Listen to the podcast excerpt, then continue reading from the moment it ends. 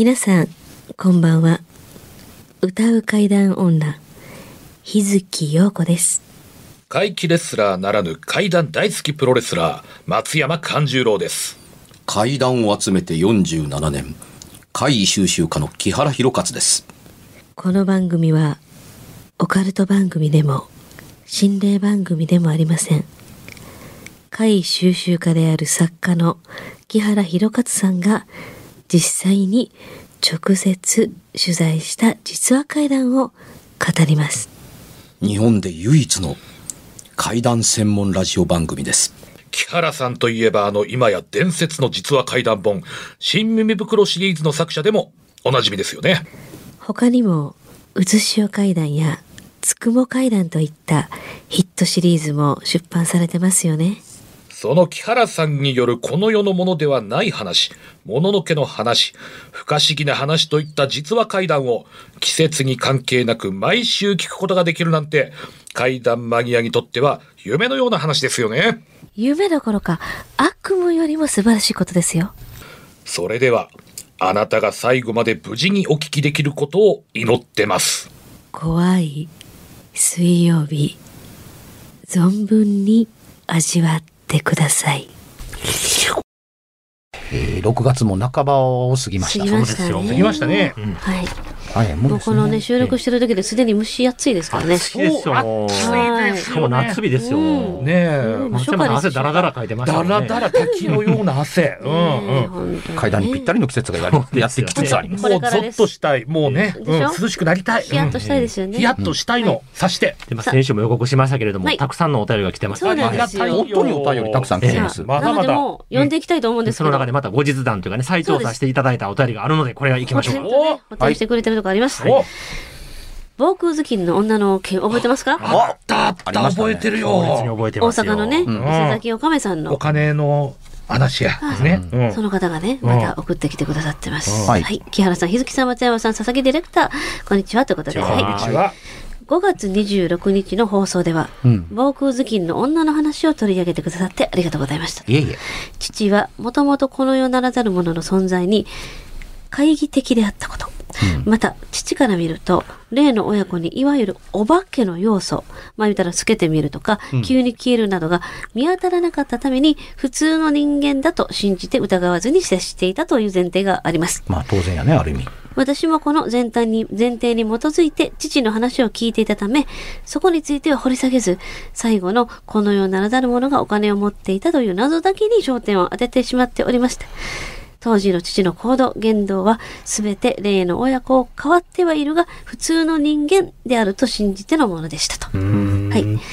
まず、夜中に軽トラを運転中にヘッドライトに照らされたうずくまる人らしきもの。これ発光はしていなかったということですがね。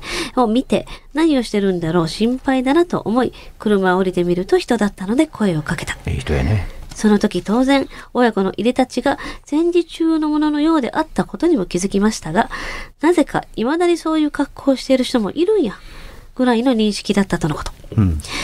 夜であることと防空頭巾をかぶっていたこともあり、顔はよく見えなかったので、綺麗な人だったからとか、容姿についても何も思わず、とにかく財布をなくしてこんな夜中まで探すくらい困っている人たちだからという理由で車に乗せたそうです。うん。もちろん性別を問わず、武器を隠し持っていそうな人な、だから、だったら車にも乗せようとは思わなかったと。困っている人たちを何とかしたいと、そう思っての行動でした。優しいね。うん。普通の人間と信じて疑わなかったので、恐怖心とか、急に消えるんじゃないかとか、そういう不安もなかったとのこと。うん。ご指摘の通り、親子が軽トラのドアの開け方を知っていたのは謎。うん。はい。次に、親子は車に乗り込んできても、車内では防空頭巾をかぶりっぱなしでしたが、うん父は礼儀がなってないなとも思わなかったとのことです。うん。また、防空頭巾をかぶっていたことと暗かったせいで、顔はやっぱりよく見えなかったと。そうでしょうね。はい。だから、じろじろ見ることもどうかと思って、またあまり積極的に見ようとも思わなかったとおっしゃる通りですね。そうでしょう。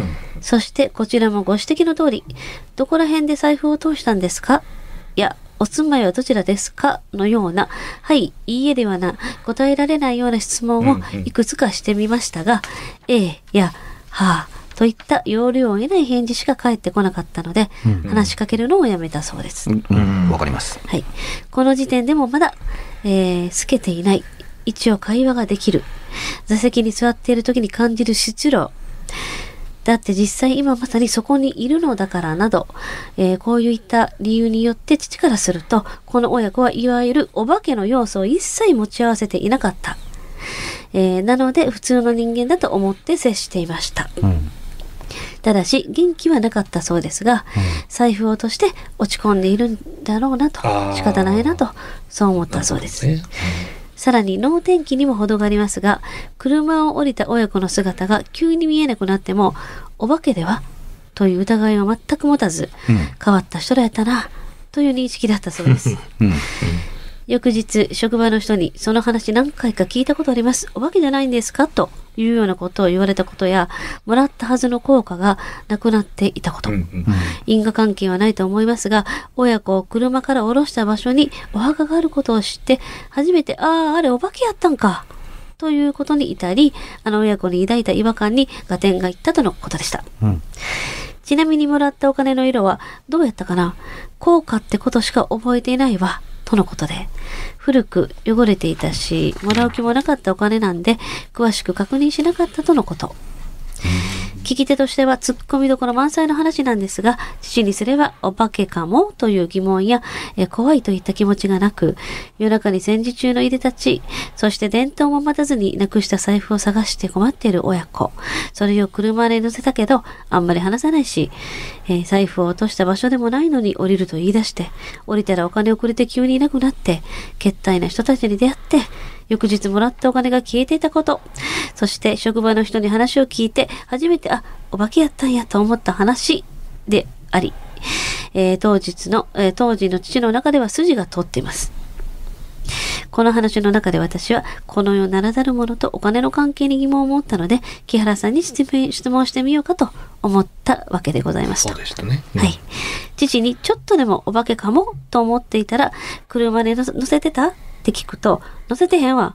そもそもお化けって白い服着て裏道屋みたいなあんなんちゃうんかと。まあスタンダード。まあね、あの、多分お年のね、うん年齢もあるかもしれませんね。あの人らしっかり足もあって普通の人間に見えたし、喋ってたしな。お化けと思ってたら車に乗せへんで逃げるやろ普通。と言ってました。父の思ういわゆるお化けというのは、えー丸山王居の書く、ああいったザ・幽霊みたいなものだそうです。聞き手からすると、親子の入れ立ちや言動がいくらおかしく、それ人間ちゃうやろと思えても、父には変わってはいるけれど、生きていた人間にしか思えなかったとのことです。父のこの世ならざる者の存在を信じない気持ちと脳天脳天気さゆえ、このような話になっておりますが、補填これできておりますでしょうか？うん。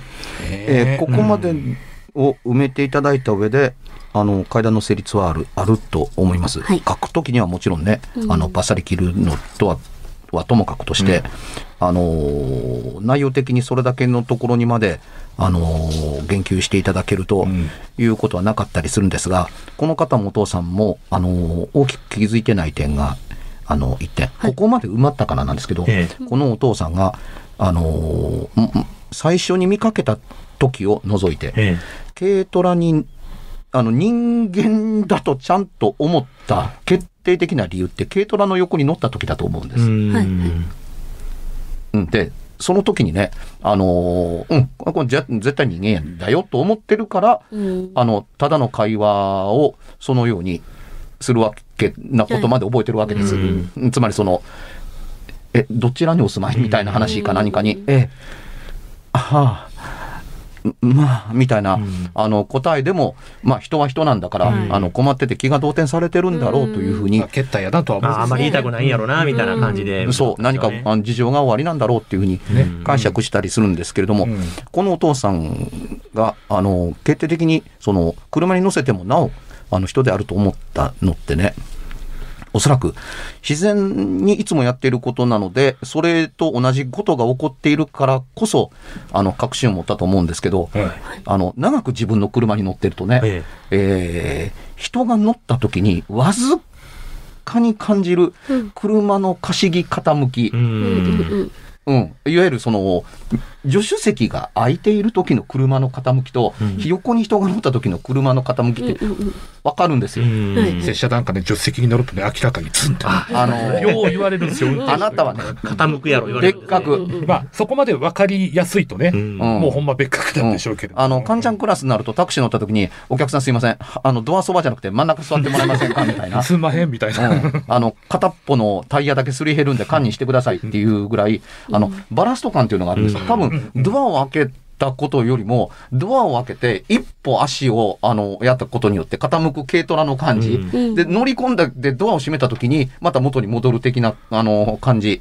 あ、両方に座席に人が座ってるから、前がなんかちょっと安定してう、ん。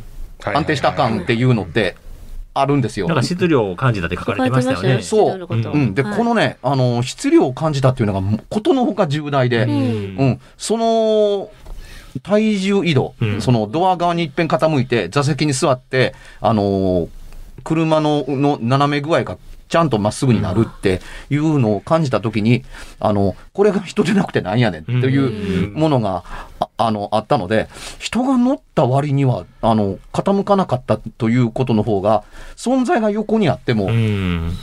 あれうんと思う、うん。子供が乗ったって車の傾きだとか、乗った時の振動ってあるもんですから、まあ、そんで山道ですからね。まあ、カーブもあるやろうから、その時やっぱり質量は感じますよね。何か何か感じられたと思うんですよ。確かに。アクセルも重たくなったそれで違和感がなからったんね。でね。ええ。だから、で、その座席から、うん。あの、振動ないしは、カーブの時に、あるいはあの、うん。加速や減速の時に感じる、ん。あの、横のシートから感じる、そのね、あの、G がかかったシートの着物との擦れ具合の音みたいなのも、おそらく、あのー実感的に人がおるとしか思えないことがうん。あったんでしょう、きっと。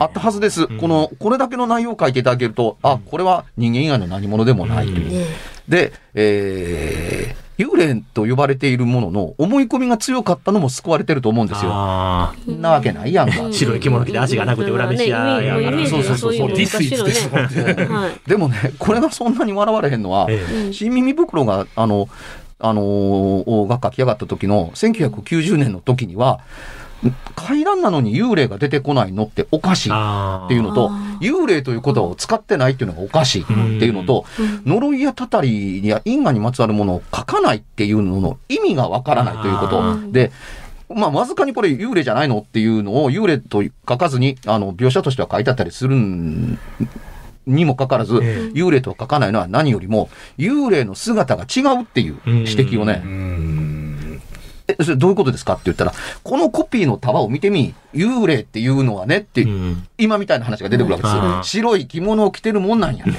髪が長くないとおかしいだろう。うん。頭から流した血はどこに行ってんねん。うん。あのーで、そのね、安倍に、安倍の中でずぶ濡れはどうしたの？とか、うん。足が見えないもんだっていうのってっていうのを、あのー他の本ならちゃんとしたことをもっとやってる編集者からえ来るわけですよ。つまり、幽霊の常識というものが刷り込まれてるわけで横ですっと消えないんやとか。うんうんで、これが全然い今でも笑えなかったりするのは、ええ今の階段だだって、うんいや、長い間の階段だって、テレビで出てきた人たちやテレビの中で使われた言葉と考え方がずっと定着して動かへんじゃないですか。うんそうですね。あの、山のように心霊スポットという言葉使いたがるんですよ。うんこれ作られた言葉ですよね。えそうですね。ね。で、心霊スポットに行ってやるのって階段だとか、うんそもそもそれ心霊スポットという認定って極めて危ういわけですよ。あの、ネットに書いてあったからとか。はいはい。まあ昔から事故があったからとかね。うんそうそうそうそうそう人がそこで亡くなられたからだとか、うんあの、無縁仏の石塔がいっぱいあるだとか、病院の廃墟やからとかね、例えば。とか言ってるとこですけども、それどれを、を指しても、うんあの、本当かどうかはわからない場合も多いし、うん本当であったにしてみても、ただそれだけやんか。っていうところで、別にスポットとも何の関係も、うん。あのーないわけうん。もともとホテルやった建物やんっていうだけの話ですしね。もともと病院やっただけの話やんっていうだけで。いや、全くその通りなんですよ。だから、あの、スポットという限りにはだとか、心霊という限りにはっていうふうに言うものではなくて、うん。うん、その根拠をやった結果、よし行こうかではなくて、うん。そう呼ばれているものというのはそうなんだっていう思い込うみうん。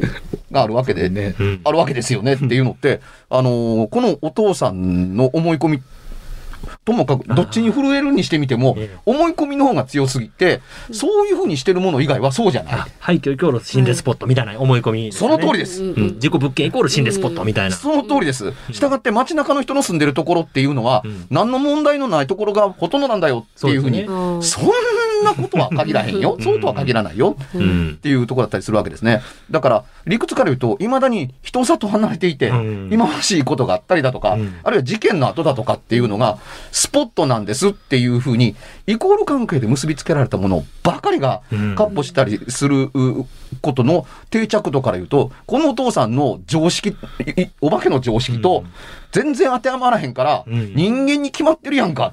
っていうのにた、だの決体の親子。やった不思議な親子、変な親子。不思議な変なある意味それに救われてると思うしそれ、救いですよね、そうそう、ある意味それにす救われても、救われてるとも言えるけれども、分かったら怖いから。うんそうですね。分かったら怖いからなんですよ。うん。だからた、仮に本当は乗ってる時に、ゾクッとなんか背中に冷たいもんがあったかもしれんけれども、ん。なわけないやんかっていう打ち消しの方が大きかったっていうからお覚覚えてない。だけなのかもしれないけれども、それでいいのだと思うんですっていうところですが、思い込みで救われたことは、救われたと言うべきでしょうね。おかしいと、あの、後になってから言われてから思うんくらいになったら、どうしてあの時そんな風に思わなかったんだろうなというのは、思っているのと全然違いすぎるから。イメージが違いすぎたんですね、もうん。だからこれは、あの、いろんな人たちに、あのーなんかこうね、考える機会を与えてくれる、あのーいいお便りと言えますね。うん確かにそうですねおお父さんの思い込みってものすごい強かったわけです。う。つまり。うんそうですよ。そんなお化けっていうのはな、白い着物を着ていてっていうのがあるから、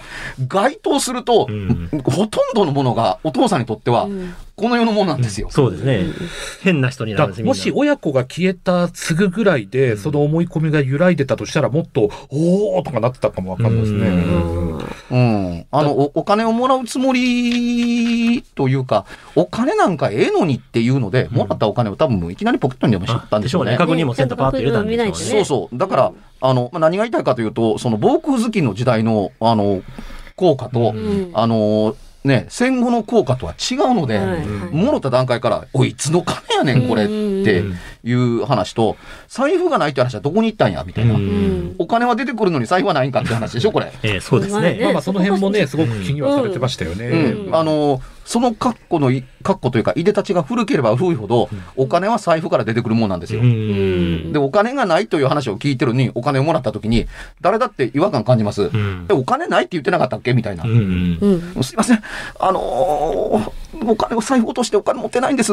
すいませんけど、今日のお題、あの、半分、半額にしていただけませんか？はいってお金渡されたら、今お金落としたって言ってませんでしたっていうふうになるのと、ちょっとよく似て、えーいます。でも、あの、それを感じさせなかったというのは、あの、お金を受け取るつもりじゃなかったからっていうので、もらったお金をしげしげと眺めたりようなすることをすると、これぽっちと思われ、その人にに思われるのって嫌でしょ。うん。あの、眺めてたら、足りひんとか、うん。こんなちょっとって思われたらあれやから、あ、お金なんかええのにっていうのに、頓着ないかのようにポケットにバッとつ、うん。入れたっていう、うん。所作をするしかなかったので、実はその、本当はお金を受け取ってないかもしれないお金がなかった。あちょっと極端なこと言うと、本当ポケットから小石が出てきたんだけれども、それは捨てて、あれお金入ってないなっていうふうになってたのかもしれない。ーうん確かに。あの、お父さんの思い込みの強さにかぶせるならばですよ。あの、ポケットは空だったと限ってないって、うんでしょ？お金が入ってないと思っただけで。だからその、お、お金が石になるという考え方だってないと思わないですから、うんうんうん。あ、こんなもんが入ってる。まあなんか紙くずが入ってるその通りです。うん。紙幣をもらっていたかもわからないけれども紙く、ずかもしれんし。紙くずかもしれへんしっていうのが、うん。あのーその時はそうではないものに思えたってね、うん。なんでポケットに葉っぱが入ってんねん。お金をどこ行ったんやろなみたいな風に。人が聞いてると、ちょっと待って、あなたはお金だと思い込んだだけでうん、もともと手の上に平に乗せたのって、うん。もともと葉っぱだったんじゃないかっていうい込んでたからそう感じただけの話かもしれない。かもしれないですね。ただ、うんあの、これは考え方を説いているのであって、うんあの、そこをきもう一度聞いてくださいと言ってるわけではうん決してないです。うんあの、考え方だとか方向性を教えてくれるという、優秀なその追加報告ですねっていうところだけど、どこがどういうふうに優秀なんだという話に絡めてこういうふうに、うんあの、お話ししてるだけであって、完成度は高くなりましたね。高くなった。そうですよね。うん。あの、一歩の階段としての情報としてですね、うん。これ僕やったらこういうふうに書き直しますっていうとこですけども、あの、採用する材料がたくさん集まったというだけで、うん、そこまで聞いたらおかしいわ、ううんん。というところだったりするのの中に、そのお父さんのキャラクター性というのは、これは原稿には残したいなとそうね思う。ちょっと面白かったですね。面白かったねね本当。うん。あのな、お化けっちゅうもんはなっていうふうに、説教の一つぐらい、あの、書い書かないと、ええこの階段の面白さはちょっと伝わらないですね。そうですよね。まあでも、今日もありがとうございました。ありがとうございました。いい話でした。先週がですね、あの、このお便り、以前の投稿の補足からまたこう体験談に流れるという非常にいい流れだったんですけども、今週もですね、同じようにいけそうなんですよ、実は。体験談が。体験、はいそう体験談。よくさん来てるね。皆さんお待ちかね、ドロン大輔さん。おなじみ。おおなじみの。ドロン大輔さんありがとう。うん。えーこれは親戚の家で体験したお話です。はい。うん。おばの家は2階建ての一軒家。うん。基本的には甘やかしてくれるのですが、うん。就寝時間だけはなぜかうるさく、子供の頃は21時を過ぎると、もう寝なさいと布団が用意された2階の部屋に行かされます。うん階段を上り、廊下の照明をつけ、寝室に向かう。うん。そして、寝室の手前にあるスイッチで照明を消して、寝室に入るのですが、部屋に入ろうとすると、パチンとスイッチの切り替わる切り替わる音が鳴り、再び照明がつくのです。うん。オフにしたスイッチがしっかりオンになっています。いいね。あれ？と思いながら、再びスイッチをオフにして部屋に入る。不思議な現象ではあるのですが、泊まりに行くと毎回起こるので、いいね。この家ではよくあることと慣れてしまいました。しかも、暗くなるなら怖くもなるんでしょうけど、明るくなるパターンなので全然怖くなかったんです。人によるけどね。しかし、中学生の時、一度だけ気持ち悪い体験をしました。はい。いつものようにパチンと音が鳴り照明がついたのですが、その時だけ私の背後に気配があったんです。気のせいだと思いたかったのですが、目の前のドアに私以外の影がもう一つあったんです。照明が二つあれば影の数も増えますが、照明は一つだけ。しかもその影は私の後ろから伸びていました。さらに私の真後ろでさーっという絹ずれの音が間違いなく誰かがいる。うん。そう確信したその夜だけは、うん。振り返らず、廊下の照明をつけたまま寝室に入りました。うん。気配を感じたのは後にも先にもあの夜だけです。あれから数十年が経ち、今はもう人の手に渡ってしまいましたが、とても不思議な家でした。うん。というドローン大輔さん、いつもありがとうございます。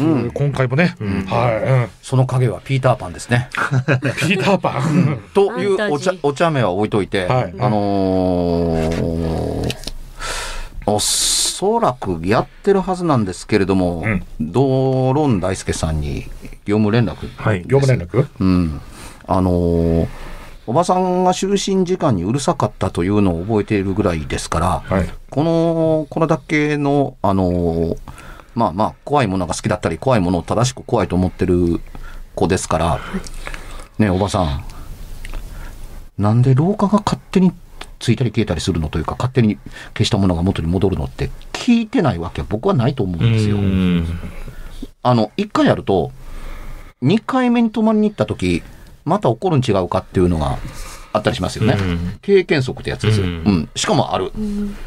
うん。すると、頭の中に思い浮かぶのって、え、すここの家のスイッチっておかしいん違うの、壊れてるんちゃうかとか。壊れてるん違うか、そう。一応、泊まりに行くと毎回起こるので、この家ではよくあることと慣れてしまいましたとはありますけど、その前にそういうワンクッションは、うんその通りです。あそうですあの、聞いてない慣れることはわかるんですよ。ん慣れる前に、おばさんにね、うん。聞いて、その返答が実につまらなかったものだから覚えてないかもわからないけども、その実につまらなかった返答で、あの、要するに不信感というのが半減してるはずなんです。うんで、慣れていくっていうのがあったと思うんですよ。あれ消してもすぐつくでってね、普通やったらまあいいそうあななんでやろうな、私も分からへんわとか、うんまあ、そうねちょっと壊れてんねやわとか。ねえ、そんなことないよ。つまり、おばさんには何にもないことなのかもしれないんですよ。うんうんうんうんあの、つまり、止まってるドロン大輔さんがまたお茶目なアホなこと言うてるっていうふうに、あの、聞く耳持たなかったおばさんだったのかもしれないし、まああんた消し方悪いんちゃうのみたいな言われてるかもしれない。と言われてるかもしれないし、